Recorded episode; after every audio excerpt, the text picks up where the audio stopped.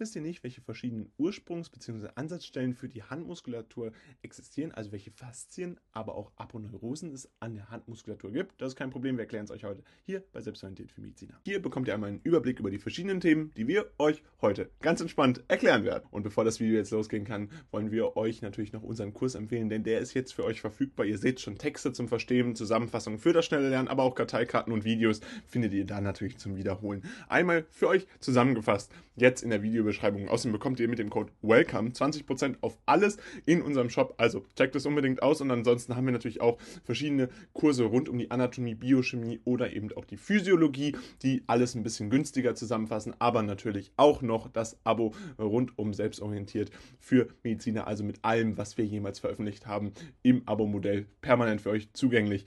Das könnt ihr auch gerne auschecken und dann würde ich sagen, viel Spaß mit dem Video. Gucken wir uns dann die verschiedenen Faszien der Handmuskulatur an. Dabei ist es so, dass verschiedene Faszien dabei als Ursprungs- bzw. Ansatzstelle für die Handmuskulatur dienen. Die Dorsalaponeurosen an den Rückseiten der Finger, die Palmaraponeurosen ist dann entsprechend eine Sehnenplatte an der Handinnenfläche.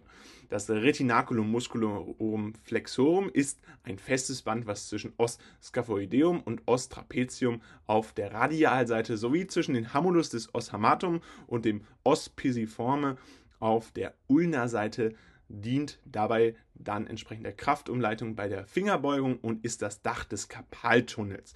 Diese drei ersten Sachen solltet ihr euch auf jeden Fall merken, also diese drei ersten Aussagen, dass beispielsweise die Dorsalaponeurosen entsprechend an den Rückseiten der Finger vorzufinden sind. Äh, das ist ganz wichtig. Denn hier diese ersten drei äh, Inhalte werden auf jeden Fall häufig im Physikum abgefragt. Natürlich solltet ihr den letzten Fakt rund um die Faszien nämlich auch wissen. Und da ist es nämlich so, dass das Retinaculum musculorum extensorum ist entsprechend ein Rückhalteband des dorsalen Handgelenks und dient dabei der Kraft Umleitung bei der Fingerstreckung und ist ebenfalls das Dach des Kapaltunnels. Das ist natürlich auch wichtig, allerdings solltet ihr die ersten drei Sachen besonders im Kopf behalten, weil sie so oder so ähnlich schon mal im Physikum abgefragt. Das Video, was ihr euch jetzt hier angeguckt habt, ist jetzt leider vorbei. Allerdings haben wir noch ein weiteres Video, was euch sicherlich auch interessiert, denn es geht genau um dasselbe Thema und verstärkt da nochmal euer Wissen. Also bleibt jetzt dran und los geht's.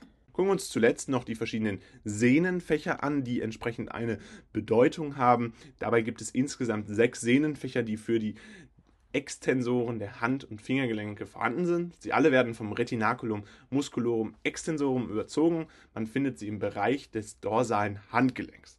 Das erste Fach ist dabei vom Musculus extensor pollicis brevis und Musculus abductor pollicis longus gespannt. Im zweiten Fach finden wir den Musculus extensor carpi radialis longus und brevis vor. Im dritten Fach hingegen nur den Musculus extensor pollicis longus und dann im vierten Fach wieder zwei Muskeln, nämlich den Musculus extensor digitorum und den Musculus extensor indicis. Im fünften Fach hingegen dann den Musculus extensor digiti minimi und im sechsten Fach den Musculus extensor carpi ulnaris. Außerdem ist wichtig, dass es insgesamt mehrere palmare Sehnenfächer gibt, die sich unterhalb des Retinaculum musculorum flexorum vorfinden, nämlich die Vagina tendinis musculi flexoris pollicis longi, die Vaginae tendinum digitorum manus bei den Fingern 2 bis 4 und das Vaginae tendinum Neum carpalis palmaris. Gucken wir uns dann die verschiedenen Muskeln des Unterarms in Bezug auf die Hand an. Diese sind natürlich wichtig, auch hier entsprechend zu merken, um dann entsprechend die Muskulatur der Hand vollends zu verstehen. Dabei gibt es einmal den Musculus flexor digitorum superficialis, er entspringt am Epicondylus medialis humeri und setzt dann an den Seiten der Phalanges Medii 2 bis 4 an, wird durch den Nervus medianus innerviert und sorgt dabei für eine Flexion im Fingergrund und den Mittelgelenken. Dann gibt es den Flexor digitorum profundus. Er entspringt der palmaren Ulna und der Membrana interossea. Er setzt an den distalen Phalangen 2 bis 5 an. Dabei ist es so, dass der zweite entsprechend vom Nervus medianus innerviert wird, 3 bis 4 äh, eben vom Nervus medianus und dem Nervus ulnaris und der fünfte dann ausschließlich vom Nervus ulnaris. Das sollte man sich hier als Besonderheit auf jeden Fall merken. Er bewirkt dabei eine Flexion im Grund, Mittel und den Endgelenken der Finger 2 bis 5. Dann gibt es den Extensor digitorum. Dieser Extensor digitorum entspringt dem Epigondylus medialis humeri und setzt an den Dorsalaponeurosen der Finger 2 bis 5 an und wird durch den Nervus radialis innerviert. Er bewirkt in den Fingergelenken eine Dorsalextension. Zusätzlich gibt es dann auch den Musculus extensor digiti minimi, der ebenfalls eine Dorsalextension in den Fingergelenken bewirkt. Er entspringt am Epicondylus lateralis humeri, das ist jetzt ein Gegenteil zu dem Musculus extensor digitorum und setzt an der Dorsalaponeurose des Fingers 5 an, wird durch den Nervus radialis innerviert und bewirkt eine Dorsalextension in den Fingergelenken, wie eben schon benannt. Ein besonders wichtiger Muskel, deswegen haben wir ihn euch hier einmal hervorgehoben, der wird immer wieder im Physikum abgefragt, deswegen solltet ihr euch den auf jeden Fall merken, ist der Musculus abductor pollicis longus. Er entspringt den Dorsalseiten von Ulna, Radius und der Membrana interossei setzt am Os Metacarpi 1 an und wird durch den Nervus radialis innerviert. Er bewirkt in den Daumensattelgelenk eine Abduktion sowie aber auch eine Extension. Also hier, wie gesagt, merken, da dies für das Physikum insbesondere relevant ist. Außerdem gibt es den Musculus extensor pollicis brevis.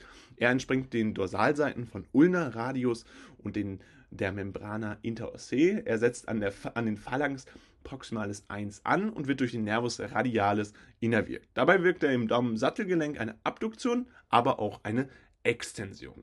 Und dann kommen wir auch schon zu den letzten beiden Muskeln des Unterarms, nämlich den Musculus extensor pollicis longus und den Musculus extensor indicis. Der Longus entspringt der Dorsalseite von Ulna radius und Membrana interossea. Der Extensor indicis entspringt der Dorsalseite von Ulna und Membrana interossea und setzt dann an der Dorsalaponeurose Fingers 2 an. Extensor pollicis longus setzt an der Phalanx distalis 1 an und wird durch den Nervus radialis innerviert und das hat er jetzt entsprechend auch mit dem Musculus extensor indicis gleich. Dabei ist der, die Funktion nochmal eine unterschiedliche, denn der Musculus extensor pollicis longus bewirkt im Daumensattelgelenk eine Adduktion und eine Extension der Extensor indicis hingegen im Fingergelenk 2 eine Extension. Damit soll es jetzt auch schon wieder gewesen sein mit diesem Video rund um die verschiedenen Muskeln der Hand. Falls es euch gefallen hat und ihr einiges lernen konntet, dann würden wir uns riesig freuen, wenn ihr ein Abo oder auch ein Like da lasst. Gerne könnt ihr unseren Kanal auch dann damit unterstützen, dass ihr unseren Kurs kauft, denn der ist jetzt für euch verfügbar und der bringt euch richtig was in der Vorbereitung auf die nächste Klausur, aber natürlich auch aufs Physikum und das könnt ihr gerne auschecken. Außerdem bekommt ihr da 20% mit dem Code WELCOME und dann sehen wir uns ganz bald dort wieder. Haut rein und